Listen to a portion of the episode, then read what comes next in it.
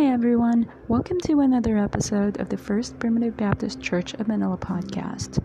Happy listening and God bless to you all. Papasalamat ako sa church eh. Okay, so tayo po ay uh, dadako na sa ating uh, worship service. Tayo po muna ay tumayo at dadako tayo sa ating opening prayer. Okay, tayo po ay uh, yumuko at manalangin. Kaya kaya maraming Diyos na mapagpala. Nalila.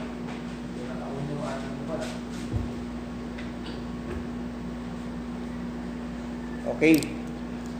Kaya amin ang manaming Diyos na mapagpala at makapangyarihan sa lahat.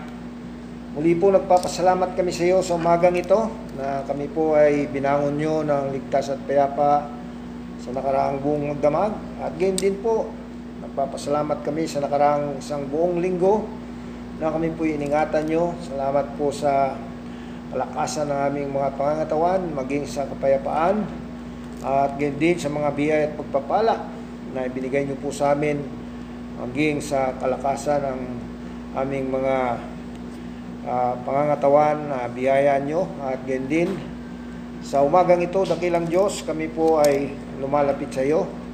Humihingi po kami ng kapatawaran sa anumang mga kahinaan na inyo pong napapansin sa aming mga buhay, mga kalikuan at karumihan. At dalangin namin patawarin nyo kami at marapatin nyo kaming muli sa iyong harapan sa umagang ito upang sa amin pong paghahandog ng aming mga sariling buhay ay maging kalugod-lugod po kami sa iyong harapan at maging katanggap-tanggap amin pong mga pagsamba. Nakilang Diyos, dalangin niya namin sa mga kapatiran na wala po sa umagang ito, na sa kanila pong mga tahanan, maring sila po ay nakikinig ng inyo pong mga salita. Dalangin din namin na sana po ay pagpalain nyo sila, ingatan, lalong-lalo po ang may mga karamdaman, maging ang pamilya ni Brother Nel, nilalapit po namin sa inyo na may mga ubo at sipon, at maging ang pamilya ni Sister uh, Emily, nilalapit din po namin sa inyo na may mga ubo, sipon at lagnat. Dalangin namin dakilang Diyos na uh, payapain niyo po ang kanilang mga karamdaman at ibangon niyo po sila at iliyo sila sa kapahamakan Tulungan niyo po sila, dakilang ama, mga pangangailangan pong pinansyal na makatu maka bibigay po sa kanila ng pangangailangan. At gayon din sa umagang ito, sa amin pong pananambahan, dalangin po namin na sana'y unahan niyo po kami, samahan niyo kami ng iyong banal na Espiritu, at ibukas niyo ang aming mga pangunawa, at lubin niyo dakilang Diyos, na ang inyo pong mga salitang ito ay maging pagpapala sa aming buhay espiritual na siyang tataglayin po namin sa sanlibutan ito sa kabila po ng masalimuot na panahon ng pandemya na kung saan na dumaranas po ang buong mundo at gayon din na dalangin namin sa aming mga buhay habang kami ay naghihintay ng inyo pong pagbabalik. Dalangin po namin na panatilihin niyo po kaming matatag at nananatiling nagpapatuloy sa amin pong pananampalataya. Sa mga kapatiran din na nasa ibayong dagat, dalangin namin, ingatan niyo po at pagpalain niyo kanilang mga trabaho, maging kay Sister Dian at kay Brother uh, Andre, kay Brother uh, Richard at kay Mary Joy, kay Divin, maging kay Brother Tony. Dalangin namin sila na ingatan niyo po sila sa ibayong dagat maging ang kanila pong mga pamilya dito sa Metro Manila. Dalangin namin ingatan niyo po at pagpalain niyo po sila lahat ng ilang ama. At yun din, ang lahat pong ito ay aming pinapaubaya sa iyo at amin po itong pinasasalamatan. Binabalik namin sa iyo ang kapurihan at kalwalatian sa tanging pangalan ni Iso Kristo naming Panginoon at tagapagligtas. Amen. Okay, maraming salamat po. Kayo po yung makakaupo na. Okay, good morning church. Good morning. So, hilingin po natin ang ating uh, tagapagpaawit. Hilingin natin si Brother Raul, namimiss po natin. Brad, pwede ka? Amen. Amen. Praise the Lord. Tagal, Brad, ah. Awit ka, Brad. Taon ng boses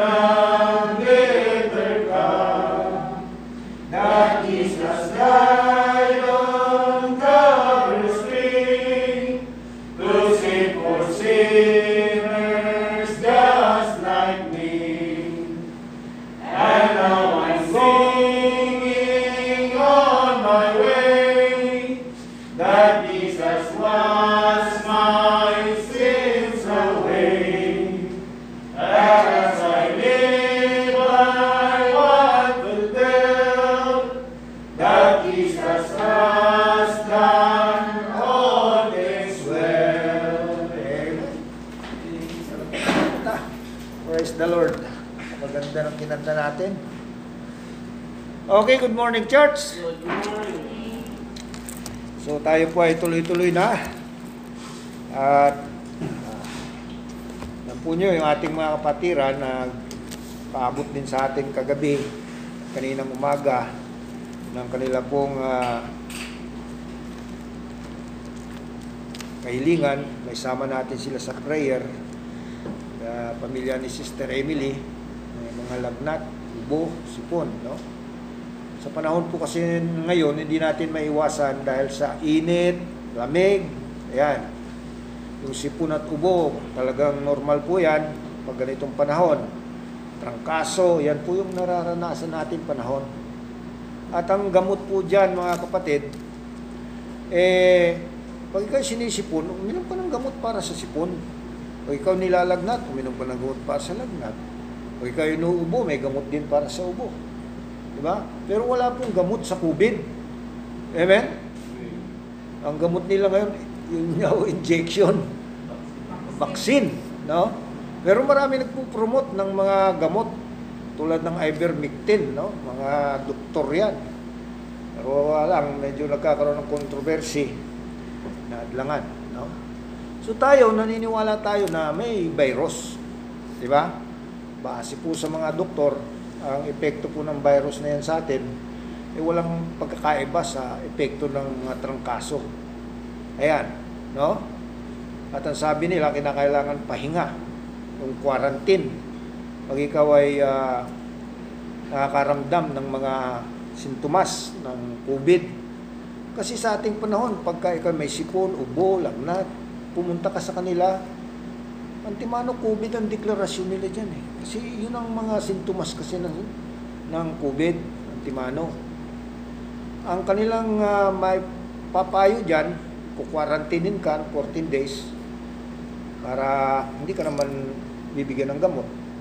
Kukwarantinin ka lang. Kumbaga mamamahinga ka lang, no? Para papainumin ka ng mga vitamins. Yun ang pinapainom. Kasi nangyari yan eh. Yung aming may bahay talagang buo silang pamilya. Ah, magkakasama sila. Ako lang ang naiwan. Kinuwarantin sila. So sa ating panahon, ganun din.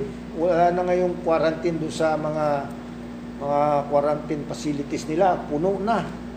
Mga ospital, hindi na pwedeng mag-quarantine. Ang ginagawa lang ngayon, pinapapayagan na yung home quarantine. Sa home quarantine, ganun din ang gagawin mo. Mamahinga ka rin. Kakain ka ng tama, tutulog ka ng tama, inom ka ng gamot. Yan. Yan ang mga inom ka ng vitamins para lumakas yung immune system mo. Yan po ang panlaban sa COVID sa ating panahon. Diba? Kaya nga lang nila ina-allowed yung home quarantine kasi nga may mga protocol na pag ikaw ay positive, pag gumagala ka, eh maaring makahawa ka. Ano yan? At pag nalaman nila ikaw positive sa panahon ngayon, tapos gumagala ka, pwede ka nila ireklamo, pwede kang kasuhan. Kaya mas maigi na na nasa bahay ka. Ngayon, na tulad nga nitong ating mga kapatid, nila ni Emily, na brother Nel, sabi ko, advice ko sa kanila, eh, mamahinga na lang muna kayo kung kayo may mga ubo, at sipon. Huwag na muna kayong magsimba. Kasi, pag nandito sila sa atin, eh, maigi na yung maiwasan. Doon na lang sila sa kanila, di ba? Ganun yan eh. Kasi yan ang sinasabi ng mga doktor na kinakailangan para wag para maiwasan natin yung hawahan, kinakailangan eh yun, magkaroon tayo ng quarantine home quarantine, ganun. Eh, mas maigi na yung ganun kaysa pupunta sila dito eh, hindi natin alam minsan eh positive pala di ba eh, pag nahawa tayo di tayo lahat di ba so ang maigi dyan honest sila na tumatawag titix na Pastor, ah, may mga lagnat kami, may mga ubo kami, may mga sipon. Sabi ko, sige, huwag na muna kayong magsimba. Mahinga na muna kayo dyan. Uminom kayo ng gamot, vitamins, kumain kayo ng tama, pahinga nyo yan. Saglit lang yan. Yan ang panlaban kasi dun sa virus. Di ba? Kasi yung virus, nawawala rin sa katawan yan eh. Parang trangkaso, yan ang kat- katumbas ng trangkaso natin eh. Nung unang panahon, wala namang ganyan eh. Trangkaso lang naman. Nakakahawa din yung trangkaso. Di ba? Pag ikaw nagkaroon yan, di ba, pag natatrangkaso tayo, may mga ubo, sipon, lagnat din. Di ba? Ang gamot natin dyan, uminom tayo ng tamang gamot. Vitamins, tamang pamamahinga, tamang pagkain. Hindi rin tayo lumalabas. Kasi kahit na trangkaso, pag lumabas ka, pumunta ka sa isang kakilala mo, pwede ka makahawa. Ang mabigat pa, yung trangkaso, kung makahawa, pag mayroong isa sa inyo sa bahay, bago bumaba yan, talagang kayo lahat mararanasan nyo yan. Parang ganyan yung COVID. Di ba? Kaya yung home quarantine, maganda yan. Sa bahay ka na lang, minom ka ng gamot, mahinga ka, kumain ka ng tama, vitamina ka, gagaling yan, saglit lang yan. Yan ang gamot ng COVID. Wala silang ah, binibigay na gamot. Hindi, sinasabi nila, kumahinga ka lang, quarantine ka lang, vitamins. Ayun, ang gawin- alam na natin ngayon, marunong na tayo ngayon sa panahon na ito. Mahaba na kasi yung nakalibas, mahigit saan taon na tayo ngayon gan- ganito. Napakahirap, apektado tayong masyado. Malaki ang naapektuhan sa ating mundo, sa ekonomiya natin. Talaga naman, halos pa lang eh, magmumukha ng pulubi yung bansa natin. Talaga namang nagugulo na yung utak ng presidente, kaya naiiba-iba na yung kanyang, ewan ko, ha? pabaya natin sa Diyos. Dahil natin ito eh, kalooban ng Diyos. May gustong ipahiwatig ang Diyos sa ating bansa. Siguro dahil ah, ang mga tao ngayon na mas nagtitiwala sa tao kaysa sa Diyos, di ba? Oo. Mas doon sila nakatingin sa vaksin, buong mundo. Hindi sa Diyos. Pero kung sa Diyos tayo umasa, maniniwala tayo na walang imposible sa Diyos. Amen? Okay, so tayo po ituloy-tuloy na. Nahalayo yata ako. Buksan natin ating Bible. Dito po tayo sa ating topic. sa 1 Timothy. Dito tayo sa 1 Timothy sa chapter 4.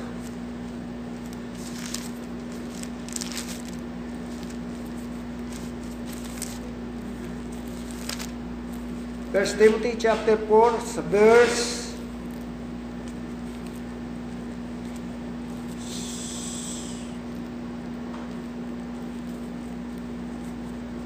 sa verse 7 and 8. Ayan. Babasahin ko po sa winging Tagalog. 1 Timothy chapter 4 verse 7 and 8. Datapwat itakwil mo ang mga kathang masasama at walang kabuluhan at magsanay ka sa kabanalan sapagkat sa pagsasanay ng katawan ay may konting pakinabang ngunit ang kabanalan sa lahat ng mga bagay ay pinakikinabangan na may pangako sa buhay na ito at sa darating. Kay purihin ang salita ng Diyos, no? So itong ating topic sa umagang ito, ito po ay sulat ni Apostol Pablo kay Timothy na si Timothy po ay kanyang uh, pinapaalalahanan, no? Na sapagkat uh, noong mga panahong yon hanggang sa ating panahon eh hindi ho nagbabago no sinasabi kasi ni Apostol Pablo kay Timothy kung ating uh, babasahin sa 1 and 2 ngunit hayag na sinasabi ng Espiritu na sa mga huling panahon ang iba'y magsisitalikod sa pananampalataya at mga kikinig sa mga espiritong mapanghikayat at sa mga aral ng mga demonyo. Verse 2, sa pamamagitan ng pagpapaimbabaw ng mga tao na nagsisipagsalita ng mga kasinungalingan na hiniruha ng kanilang mga sariling budhi ng waring bakal na nagbabaga.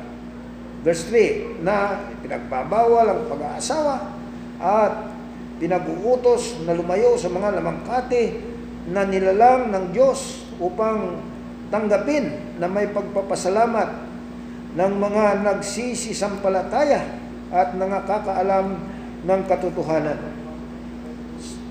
So makikita natin itong uh, panahon ni Apostol Pablo nung uh, siya po ay sumulat kay Timothy, meron po kasing maraming mga tao na mga nanghihikayat, di ba? Mga iba't ibang aral yung kanilang mga daladala na ito ay uh, hindi kapaki-pakinabang. Kaya nabahala ito si Timothy, kaya sumulat siya kay, uh, nabahala si Apostol Pablo, kaya sumulat siya kay Timothy, no? Na sinasabi niya na sa pamamagitan ng pagpapaimbabaw ng mga taong ito na nagsisipaglita, nagsisipagsalita ng mga kasinungalingan, na itong mga taong ito nanghihikayat, no?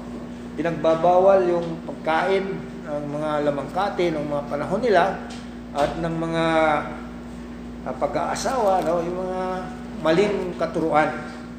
Kaya ito sinabi ni Apostol Pablo kay Timothy dito sa verse 6. Sa chapter 6, no? Babasahin natin.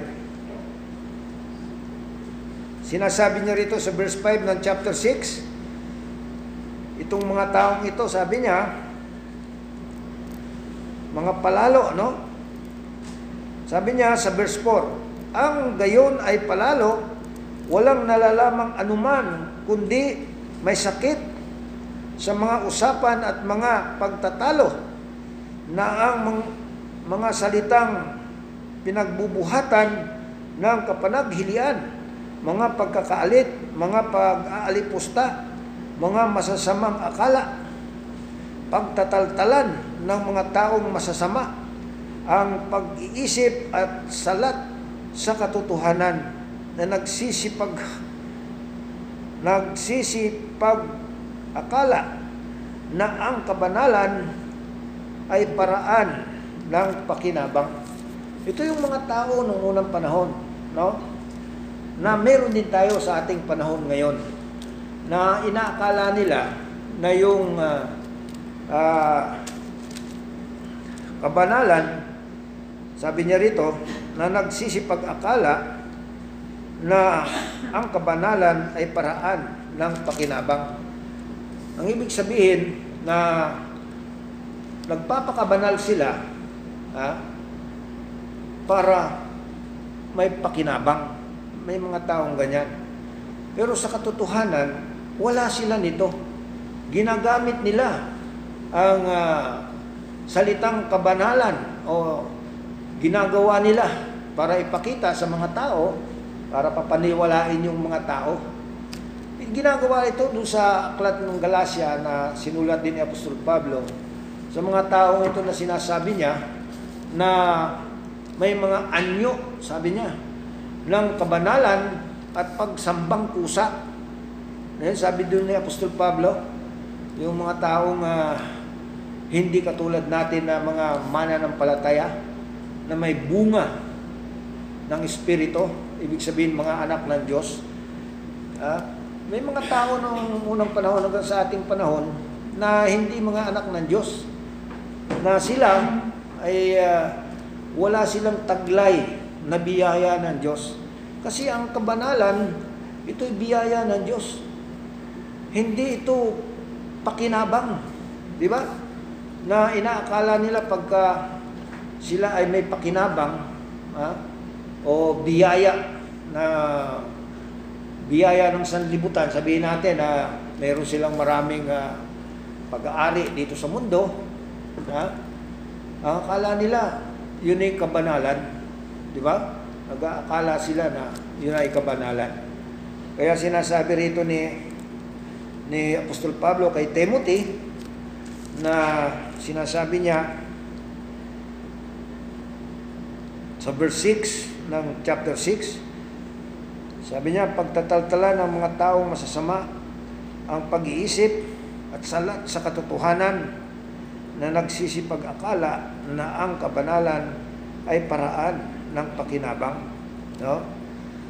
Datapwat, sabi niya sa verse 6, datapwat ang kabanalan na may kasiyahan ay malaking pakinabang sapagkat wala tayong anumang ah, dinala anuman sa sandibutan at wala rin naman tayong madadal, mailalabas na anuman. Ngunit, kung tayo ay may pagkain, pananamit, at ah, ay masiyahan na tayo doon. Nakita natin dito, no? Sa ating tema na ating binasa sa chapter 4, sa verse 8, no? Ito yung ating pinakatema. Sabi ni Apostol Pablo kay Timothy, sapagkat sa pagsasanay ng katawan ay may konting pakinabang. Ngunit ang kabanalan sa lahat ng bagay ay pinakikinabangan na may pangako sa buhay na ito at sa darating. Makita natin, ito'y uh, ina-address ni Apostol Pablo doon sa mga anak ng Diyos. Yung pangako kasi ng Diyos, no? Sa mga anak ng Diyos, sa buhay na ito at sa darating. Doon sa mga hindi anak ng Diyos, wala silang pangako para doon sa buhay na darating. Di ba?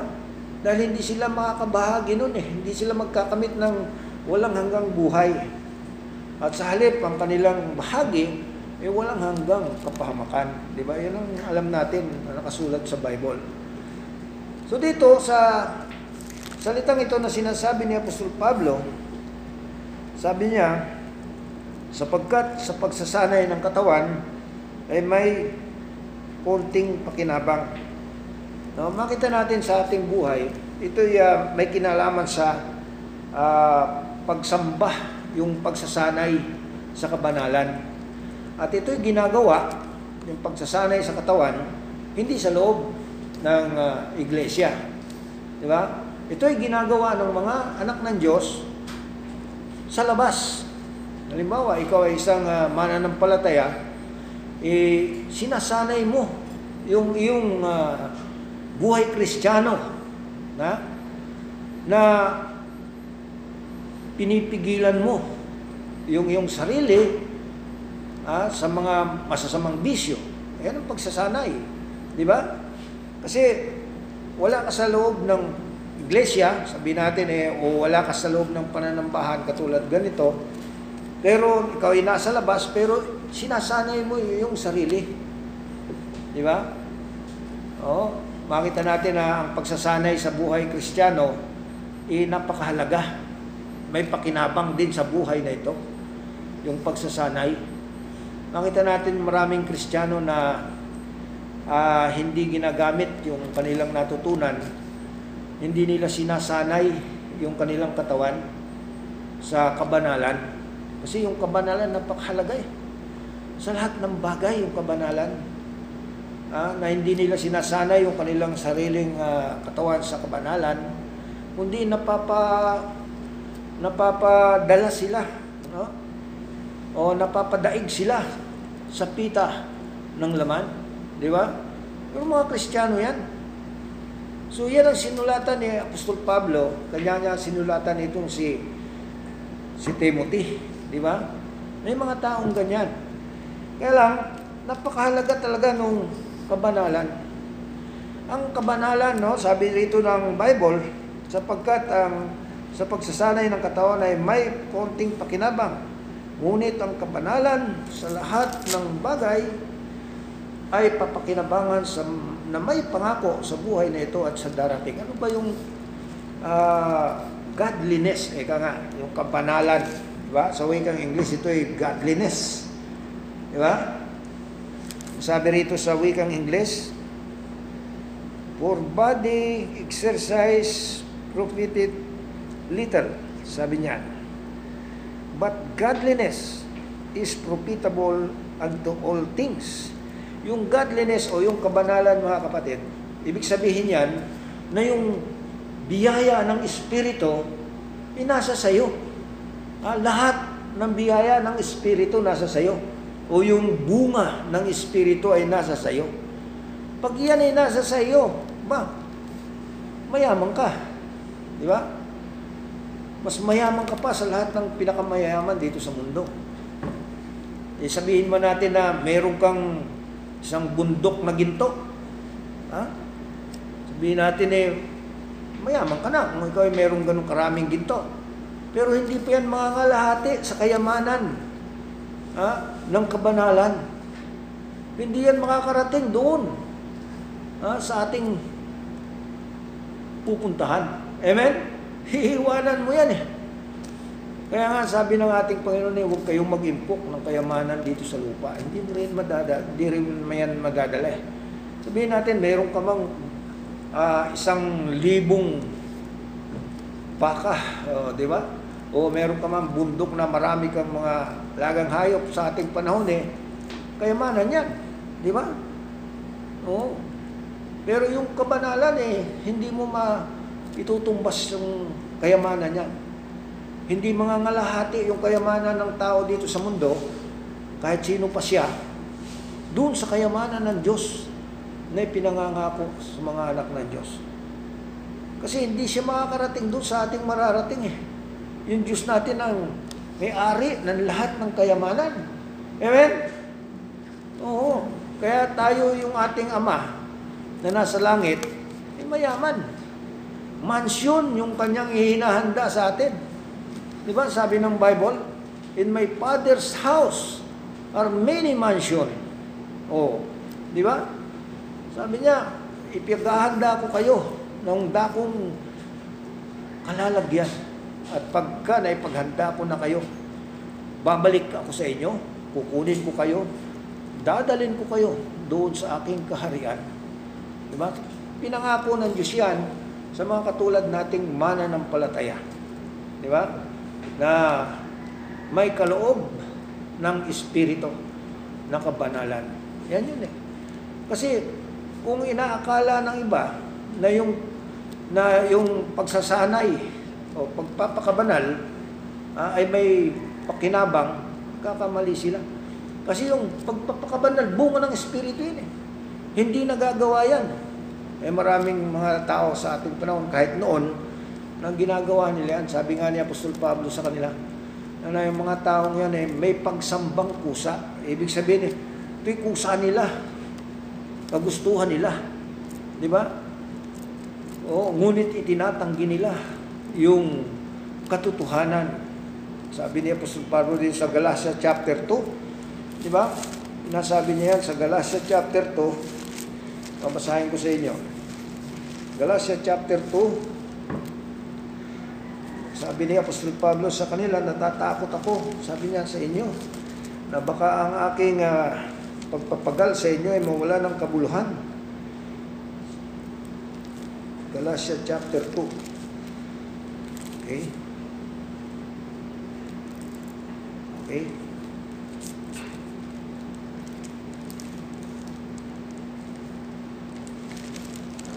Teka. Alam nyo, napakaganda pala nung cellphone na binigay nyo sa akin, Charles. Nagpapasalamat ako. Alam nyo kung bakit.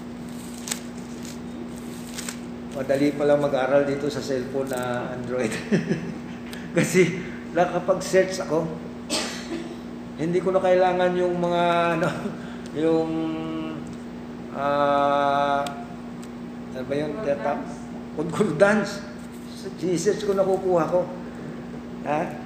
Kaya madali akong nakakapag-aral. So dito mababasa natin, no, sabi ni Apostol Pablo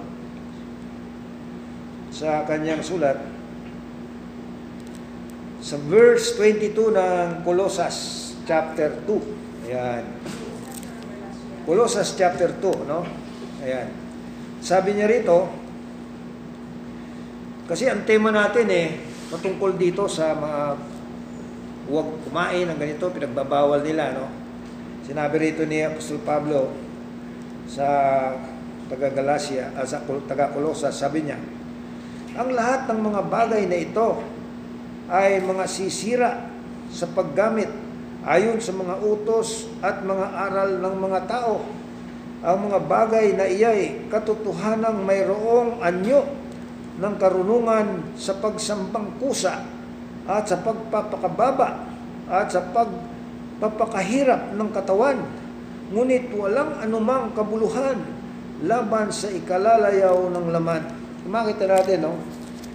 Yun yung sinasabi ni Apostol Pablo na yung kabanalan no, na ginagawa nila, may anyo ng pagsambang pusa. Di ba? Akala nila doon sa pamamaraan na yon eh magkakamit sila ng pakinabang. No?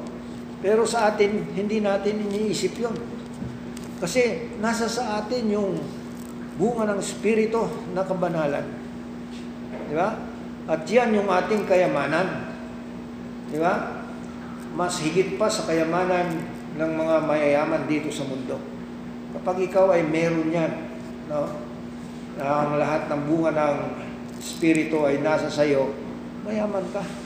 Nakukontento ka. Kaya sinasabi rito ni Apostol Pablo kay Timothy sa chapter 6, 1 Timothy chapter 6. Tingnan niyo.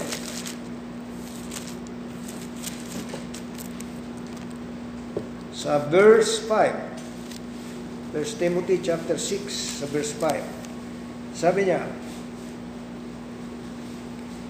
Okay.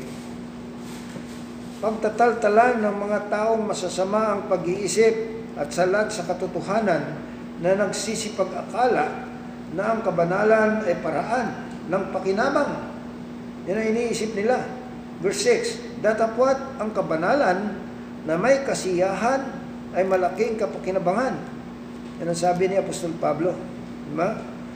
Sapagkat wala tayong anumang dinalang anuman sa sanlibutan at wala rin naman tayong madadala na anuman, mailalabas na anuman. Ngunit, verse 8, kung tayo'y may pagkain at pananamit, ay masihan na tayo doon.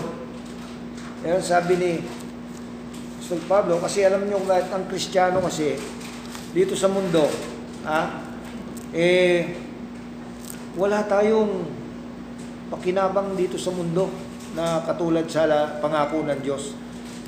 Dito sa mundo habang tayo naririto, eh, hindi tayo kaibigan ng sanlibutan. Di ba? Kaaway tayo ng sanlibutan. Iba yung kanilang way of life. Di ba? Iba rin yung sa atin. Ah, tayo, iba yung sinusunod natin, iba rin yung sa kanila. Kaya nga, sinasabi rito ni Apostol Pablo sa verse 9, sabi niya, datapwat ang mga nagsisipagnasang yumaman ay nanganguhulog sa tukso at sa silo sa mga pitang laman, sa silo at sa maraming mga pita ng laman ah, na nakasasama na siyang naglulubog sa mga tao sa kapahamakan at sa kamatayan. Sapagkat ang pag-ibig sa salapi ay ugat ng lahat ng uri ng kasamaan na ang nasa pagnanasa ng iba ay namasinsay sa pananampalataya at tinuhog ang kanilang sarili ng maraming mga kalumbayan. Yan. Kaya sabi ni Apostol Pablo kay Timothy, datapat ikaw, o tao ng Diyos, tumakas ka sa mga bagay na ito. Sumunod ka sa katuwiran, sa kabanalan, sa pananampalataya, sa pag-ibig, sa pagtitiis, at sa kaamuan. Ayan yung dapat na meron tayo. Bunga ng Espiritu yan. Yan ang ating susundin. Di ba? Kasi kung meron tayo niyan, ay talaga namang makukontento tayo. Mayaman tayo. Di ba? Kung ano lang yung bigay sa atin, marami man, ha, o konti, nakukontento tayo. Alam nyo, napakasarap na ang buhay natin eh, may pagkakakontento. Kasi pag nakakakontento ka sa buhay na bigay sa iyo ng Diyos, o sa tinatangkilik mo, o sa nakakamit mo na biyaya ng Diyos sa araw-araw, aba, napupuri mo ang Diyos. Na, napagpapasalamatan mo ang Diyos eh. Amen? Hindi ka naghahanap eh. Pero kung hindi ka nakakontento, katulad ng mga uh, makasanlibutan, uh, bigyan sila ng Diyos ng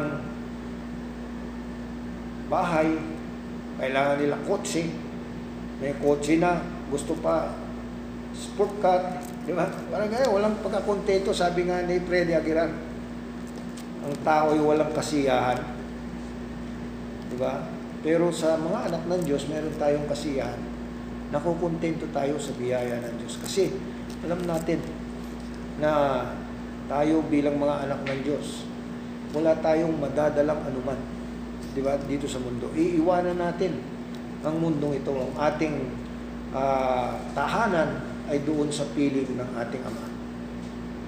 Andun yung walang hanggang kaligayahan, walang hanggang uh, sabi nga doon, walang hanggang buhay sa piling ng Diyos. So tayo bilang mga Christian, tinuturuan tayo na magkaroon tayo ng pagkakontento. Yan ang sabi ni Apostol Pablo. Sabi niya, ngunit kung tayo'y may pagkain at pananamit, ay masiyahan na tayo doon. Di ba? Sabi niya, masiyahan, makontento na, ibig sabihin. Yan ang buhay ng mga Kristiyano. Kaya si Apostol Pablo ay sumulat kay Timothy dahil nga kuminsan tayong mga Kristiyano nakatingin tayo dito sa sanlibutan. Hindi natin mayaalis na nagnanasa din tayo sa sanlibutan. Di ba?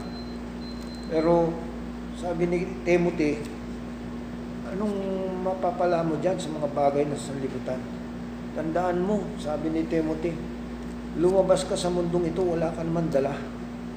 At wala ka rin mailalabas na anuman. Di ba? Eh, buhay natin sa totoo eh. Kung may pagkain tayo, may pananamit, sabi doon eh, makontento tayo doon. Amen?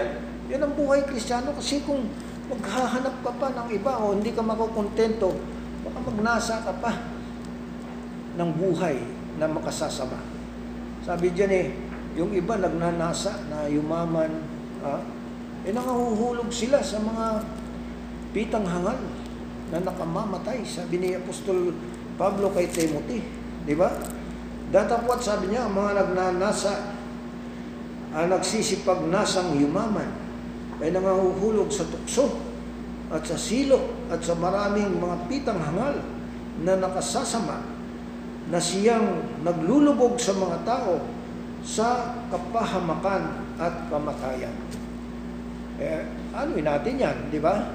Sa totoo lang dito sa mundo, pag dito ka tumingin, eh, parang makikita mo yung sarili, parang awang-awa ka sa sarili mo eh. Di ba? Kung ikaw ay hindi kristyano, parang maiisip mo, parang wala na akong kaligayahan sa buhay. Hindi ko naranasan ng ganito, ganyan sa mundo. Huwag mong isipin yon, Di ba? Kasi talagang sinadya ng Diyos sa buhay natin na huwag tayong magpakayaman. Huwag tayong mag-impok ng kayamanan na sabi niya dito sa lupa. Doon tayo mag-impok sa langit. Yan ang utos ng Diyos eh. Amen? Kasi dito sa lupa, meron kang mga kayamanan, ba, delikado ang buhay mo. Di ba? Baka, pag may kayamanan ka rito sa lupa, may mga magnanakaw, maraming mayaman dito sa mundo, hindi sila payapa. Ha? Alam nyo, nakatira sila dun sa malalaki subdivision, hindi pa sila nasisiyahan. May gwardiya na sa gate, may gwardiya pa sa bahay, ha? nakapadlock pa yung gate, may mga pintuan, hindi pa sila makatulog. Tatakot sila eh. Baka pasukin sila eh. Yung kanilang mga kayamanan kasi, tinatago nila sa bahay nila. Eh, ayaw natin ganun. Eh, di bali na lang kung ganun. Mas masarap yata yung pagkatapos mo kumain ng hapunan, sarap ng tulog mo. Tuyo lang yung ulam natin. Amen? Oo, yan ang buhay. Di ba? Oo, wala kang iniisip na papasukin ka ng magnanakaw. Wala naman siyang nanakawin eh. Oo, yan ang buhay. Kontento na tayo dun sa ganon. Yan ang utos ng ating Panginoon na makontento tayo sa biyaya. Sadyang dinisenyo ng Diyos yan, pero pangako niya sa atin na yung mga pangangailangan yan eh, alam niya. Alam ko sabi niya na inyong pangangailangan. Pero sabi niya, ah, hanapin niyo muna ang aking kaharian at ang aking katuwiran. Seek ye first the kingdom of God and His righteousness and all these things shall be added unto you. Unahin mo natin ang Diyos. Di ba? Lahat ng iyan eh, kayang i-provide ng Diyos sa atin yan eh. Di ba? Kayang i-provide. Huwag muna nating isipin yung sa ating mga para sa laman. Unahin natin ang Diyos, sabi nga. Kasi kung uunahin natin natin sarili, baka makalimutan natin ang Diyos. Mas masarap yung tayo'y nasa Panginoon, kukontento tayo sa Panginoon. Yan ang buhay na may kayamanan, matindi. Mas ma, pinakamayaman ka pa sa isang mayaman. Dahil yung pagkakontento mo at kapayapaan mo, hindi mawawala sa iyo. Kasi, unang-una, nakukontento ka. Kasi alam mo, eh, hindi ka naman talaga taga rito sa mundong ito. Manlalakbay lang tayo dito sa mundong ito. Yan ang sabi ng Panginoon. Naghihintay tayo ng kanyang pagbabalik. Kaya, nananalig tayo, nananampalataya tayo bilang mga mananampalataya na pagbabalik niya, iiwanan natin ang mundong ito.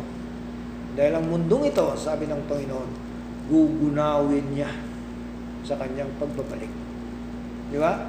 Pero bago gunawin itong mundo, sabi ng Panginoon sa 1 Thessalonians chapter 4, kukunin niya muna tayo sa apat na sulok ng mundo.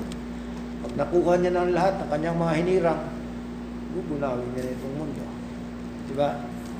Kaya yan, naniniwala tayo sa aral ng banal na kasulatan na salita ng Diyos na yan ay tinuturo ng Bible. Di ba? Kaya si Timothy ay sumulat kay, si Pablo ay tumu, sumulat kay Timothy. No? Na huwag kang may inggit dun sa mga tao na mga makasanlibutan na inaakala nila ng kabanalan ay pakinabang. Kaya sabi niya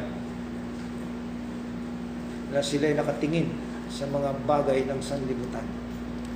Maraming ganyan. Ang itong bagay ng sanlibutan, pagka dito ka tumingin, manghihina ka sa buhay spiritual mo, ha, sa pananampalataya, mauhulog ka sa tukso. Pero kung ikaw ay nakatingin sa pangako ng Diyos, di ba? Hindi ka nakatingin dito sa lupa, kundi ang tinitingnan mo sa buhay pananampalataya ay doon sa pangako ng Diyos na kung saan doon tayo dadalhin sa walang hanggang kaligayahan sa piling niya. Wala nang hirap, wala nang uh, problema, wala nang uh, karamdaman, wala ng kasalanan, at doon sa piling ng Diyos ay walang hanggang kaligayahan ng ating matatamo. Hindi pa natin yan nararanasan, pero napifeel na natin sa buhay spiritual natin. Naniniwala tayo, hindi pa natin nakikita. Sabi nga eh, sa pagbigitan ng pananampalataya, para tayong nakatingin pa lang sa malabong salamin. Di ba? Pero pagdating ng panahong yan, makikita natin ang mukhaan. Ika nga, kung paano pagkakakilala ng Diyos. Pagkakilala niya sa atin. Ibig sabihin niya may pangako ang Diyos. Dito ini-encourage tayo ni Apostol Pablo sa ating buhay na ito na sinasabi niya sa ating tema, sabi niya, sapagkat sa pagsasanay ng katawan ay may konting pakinabang. Ngunit ang kabanalan sa lahat ng mga bagay ay pinakikinabangan na may pangako sa buhay na ito at sa darating. Di ba? Yung kabanalan may pakinabang sa buhay na ito at doon sa darating. Kaya nga dito pala sa buhay na ito, sinasanay na natin yung ating katawan sa kabanalan. Hindi natin pinababayaan na mahulog tayo doon sa mga kasamaan. Dahil alam natin na sinasabi ni Apostol Pablo dito sa Aklat ng Roma, sa chapter 1 verse 18, sabi niya rito sa chapter 1 verse 18, sapagkat sabi niya, sapagkat ang puot ng Diyos ay nahahayag mula sa langit laban sa lahat ng kasamaan at kalikuan ng mga tao na mga sinasawata ang katotohanan ng kalikuan. Sapagkat ang nakikilala tungkol sa Diyos ay hayag sa kanila sapagkat ito'y pinahahayag ng Diyos sa kanila sapagkat ang mga bagay niyang hindi nakikita buhat pa ng lalangin ng sanlibutan ay nakikitang maliwanag sapagkat anto sa pamamagitan ng mga bagay na ginawa niya maging ang walang hanggang hanggang niyang kapangyarihan at pagka-Diyos upang sila'y walang maidahilan. Ha? Sapagkat kahit kilala nila ang Diyos, siya hindi nila nil- niluluwalhati tulad sa Diyos, ni pinasasalamatan, kundi bagkos niwawalang kabuluhan sa kanilang mga pagmamatuwid at ang mangmang nilang puso ay pinapagdilim. Makita natin itong mga taong ito noong unang panahon, sa panahon ni Apostol Pablo at ni Timothy. Di ba? Kaya sumulat si Pablo kay Timothy. Di ba? Kaya makita natin na itong mga taong ito, sabi ni ni ni Apostol Pablo kay Timothy, sabi niya, ngunit hayag na sinasabi ng Espiritu na sa mga huling panahon, ang iba'y magsisalilikod sa pananampalataya at mang nakikinig sa mga espiritong mapanghikayat, sa mga aral ng mga demonyo, sa pamamagitan ng pagpapaimbabaw ng mga tao na nagsisipagsalita ng mga sinungalingan. Ah, yan ang sabi ni Apostol Pablo. Kaya sinulatan niya sa Timothy. Sa ating panahon, huwag tayong maniwala dyan na yung kayamanan ha, ay katumbas ng kabanalan. Hindi tayo naniniwala dyan. Kahit na anong yaman mo dito sa mundong ito, hindi mo maitutumbas yan sa kabanalan. Di ba? Alam natin, yung kabanalan na meron tayo, yan yung ating kayamanan. Di ba? Kahit tayo mahirap sa mundong ito, mayaman tayo sa ating Panginoon. Sa kanila, sa lungat, yung kayamanan, kabanalan sa kanila yun. Maraming mga mayayaman akala nila banal sila dahil mapipera sila. Di ba? Kinikilala sila, ah, sinasamba sila dahil mayayaman sila. Hindi ganun sa Diyos. Sa atin, kahit mahihirap tayo, mayaman tayo sa Diyos. Amen? Dahil tayo ang may-ari ng kaharian ni Jesus Christ. Tayo yung tagapagmana ng kaharian ng ating Panginoong Kristo. Amen? Oo. Kaya yung kahit tayo may hirap na ganito, tagapagmana naman tayo ng kaharian ng Diyos. Meron tayong ihinanda ang Diyos para sa atin. Kaya kahit na tayo mahirap, makukontento tayo sa buhay na ito. Kasi hindi naman ito yung ating buhay sa mundong ito. Meron tayong tahanan na inilaan ng ating Panginoon. Sinasabi niyan dito sa John chapter 14, babasahin ko sa inyo. Sabi ni Jesus Christ sa verse 2, sabi niya, 1 and 2. Sa verse 2, sa bahay ng aking ama ay maraming tahanan. O, Sa wikang Ingles, In my father's house are many mansions. If it were not so, I would have told you. I go to prepare a place for you. And if I go to prepare a place for you, I will come again. Sabi niya, and receive you unto myself, that where I am, there ye may be also. Yan ang pangako ng Diyos. Alam nyo, si Apostol Pablo, talagang ito yung timsong ni Apostol Pablo eh. Nung nabubuhay pa siya. Ito yung nagbigay sa kanya ah, ng pag-asa. Kasi sa buhay na ito, sabi nga ni Apostol Pablo, kung sa buhay lamang na ito, tayo nagsisiasa kay Kristo, kung itong buhay lang na ito dito sa mundo, tayo sa lahat ng mga tao, ang kahabag-habag. Amen? Oo, totoo. Kung buhay lang naman ito, wala ito. Palibasa, hindi itong buhay na ito. May buhay na darating na siyang inaasahan natin. Buhay na walang hanggan. Itong buhay natin dito eh, may hangganan pa. Di ba? Pero doon sa piling ng ating Panginoon, walang hanggan. So mga kapatid, makita natin itong buhay natin kahit na ganito lang, eh nakukontento tayo kasi kristyano tayo. Yes, marami tayong kalumbayan. Sabi nga ni Jesus Christ, "Ah, sa mundong ito eh, makakaranas kayo ng maraming kalumbayan. Makita natin ano po yung kalumbayan. Problema. Di ba? No, dalas tayo ng maraming problema. Pero ang lahat na ito matatapos eh. May bukas ito. Eka nga ni Jesus Christ sa atin. Ha? Eh, hindi ito maitutumbas ha? sa kaluwalhatiang inilaan ng Diyos para sa atin. Ngayon yung hirap natin eh, ha? ngayon, hirapan tayo, problema tayo, ganito, ganito, lahat-lahat ng ka- kabigatan sa buhay natin. Eh hindi ito maitutumbas sa kaluwalhatian na inilaan ng Diyos sa atin. Magiging masaya tayo sa panahon ng ating Panginoon.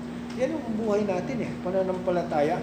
Hindi natin may alis kasi talagang pinili tayo ng Diyos para dyan eh. Itinalaga tayo ng Diyos sa pananampalataya. Kung hindi tayo itinalaga ng Diyos sa buhay pananampalataya, wala tayo ngayon dito. Amen? Oo, baka andun tayo sa mga sanlibutan. Ah, hindi tayo nagpupuri sa Diyos kung hindi tayo mga anak ng Diyos. Lang, dito tayo tinalaga ng Diyos, kaya nagpapasalamat tayo sa Diyos. Meron tayong buhay na walang hanggan. Meron tayong pag-asa sa pangako ng Diyos.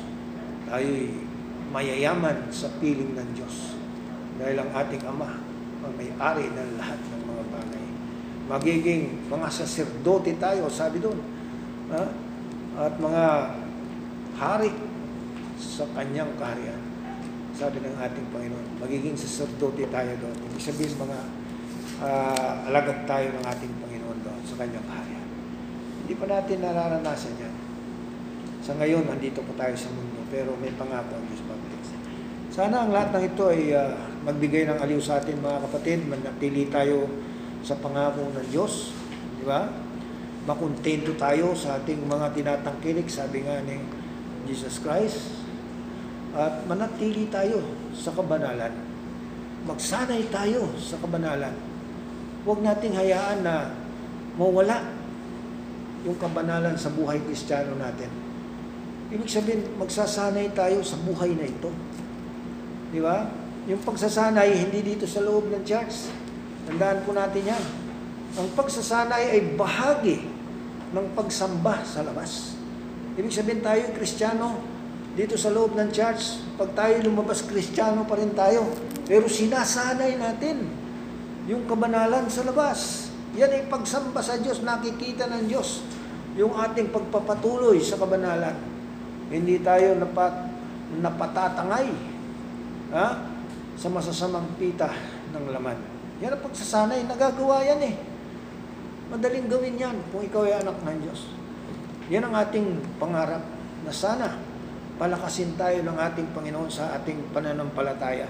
Huwag tayong mahulog sa tukso, sa silo ng Diablo, sa mga pitang ng laman. Yan yung ating pangarap. Kaya yung prayer natin napakahalaga. Di ba? Yan ang pangarap natin sa prayer pa lang natin. Huwag tayong mahulog sa temptation. Napakahalaga niya.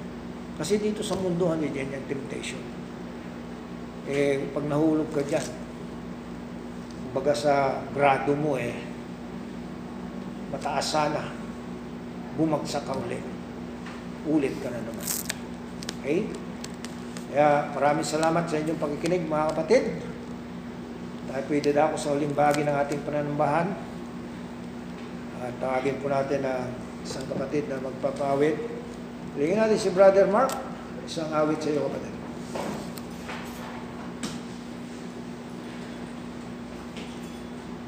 Song po natin sa song number 528. 528.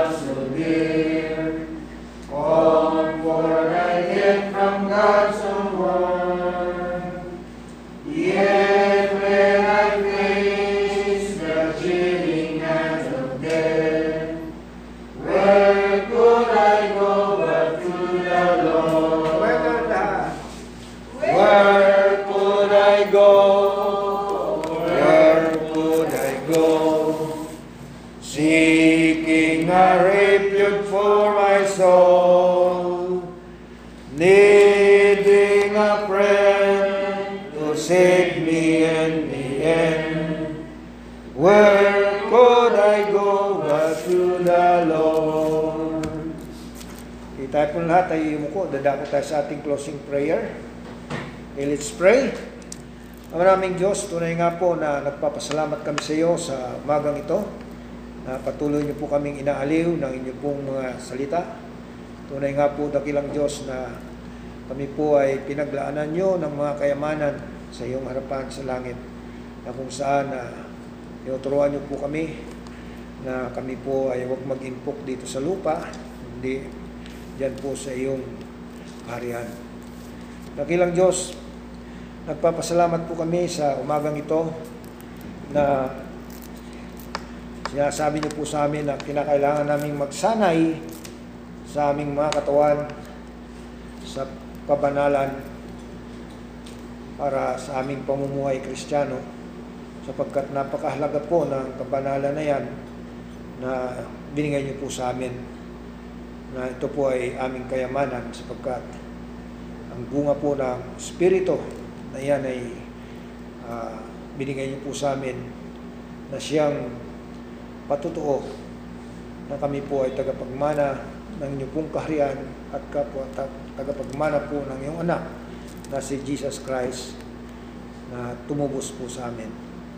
Nagilang Diyos sa umagang ito, dalangin po namin na sana po ay tulungan niyo kami na lagi kaming magtagumpay sa aming buhay spiritual, sa aming buhay kristyano, na ilayin niyo po kami sa lahat ng kapahamakan, maging sa kasalanan, maging sa temptation, dakilang Ama.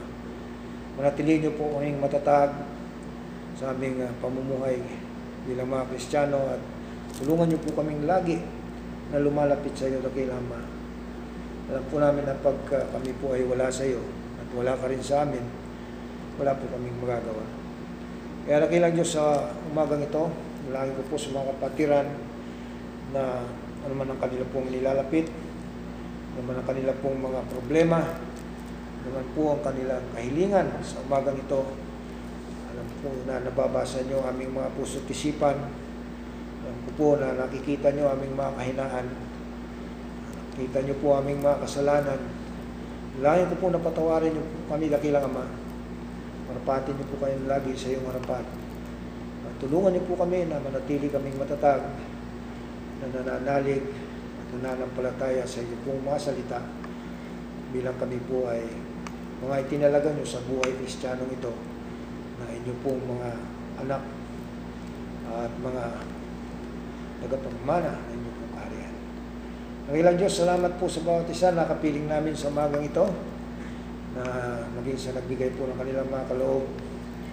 Tanggapin niyo po, basbasan niyo ang kanilang mga kaloob. Loobin niyo na yan ay maging gagamit-gamit po sa iglesia ito aming kinabibilangan. At maging sa mga kapatiran po namin hindi namin nakapiling unang-una na may mga karamdaman dalangin namin na tulungan niyo po sila na ah, gumaling sa kanila pong mga karamdaman maging mga kapatiran sa pamilya po ni Brother Nel at ni Sister Emily na sana po dakilang Diyos ay uh, payapain nyo ang kanila pong mga karamdaman. At loobin nyo na makapiling din po din namin sila sa mga susunod pong mga linggo. At gayon din sa amin po na pag hiwa-hiwalay sa magang ito langin ko na ingatan nyo po kami sa buong isang linggo at patuloy na pagkaloob niyo po aming pangangailangan. Layo pa sa karamdaman sa panahon po ng pandemyang ito. Payapain niyo aming mga karamdaman. At gayon din sa mga patirang uwi sa kanilang mga tahanan. Ingatan niyo po sila at ihatid niyo po sila ng ligtas at payapa sa kanilang pong pag-uwi. Nagilang Diyos, ang lahat ng ito ay aming masasalamat. Binabalik namin sa iyong paluwalhatian at kapurihan sa tanging pangalan ng iyong bugtong na anak na si Iso Kristo naming Panginoon at Pagligtas. Amen. Amen. po lamang, maraming salamat. Pagpalain po tayo lahat ng Diyos. Good morning po sa inyo lahat.